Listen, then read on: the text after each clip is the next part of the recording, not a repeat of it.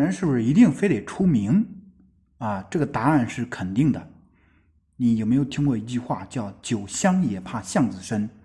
你必须得让尽可能多的人知道你是干什么的，你能为别人带来什么样的价值，别人才会找你，才会找你，比如呃干什么活啊，是吧？有什么事儿找你帮助啊，进而产生价值交换啊，叫产生交易，产生利益诉求。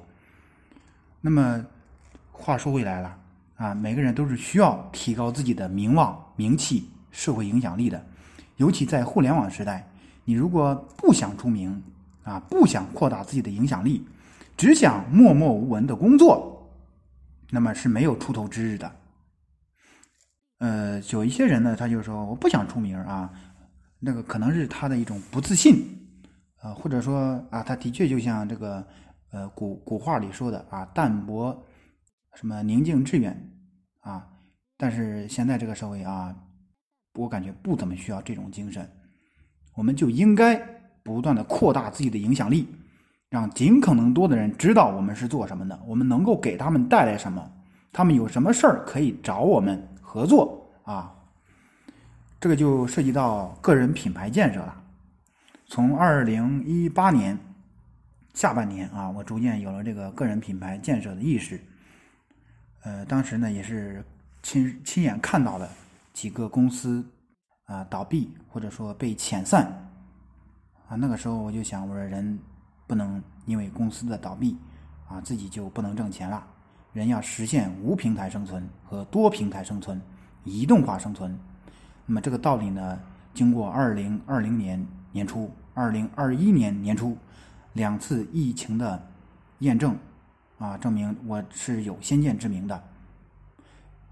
早早的树立自己的个人品牌，让尽可能多的人知道你是干什么的，你能做什么啊？提高自己的知名度，在尽可能多的人的心目中树立高大上的形象，这对于我们的职场提升，对于我们挣钱都是非常有意义的。所以呢，最近我一直在研究啊，怎么帮助一个人出名。那么帮怎么帮助一个人出名，它是有很多方法的啊。呃，做自媒体大 V， 积累很多粉丝，对不对？呃，让搜索引擎上尽可能多的出现自己的名字，出现自己的报道，以及为一个人、一个品牌创建一个百度百科，什么三六零百科、搜狗百科等等啊，这都是很实际的，也很有用的出名的方法。那么我今天这一讲就是在告诉大家啊。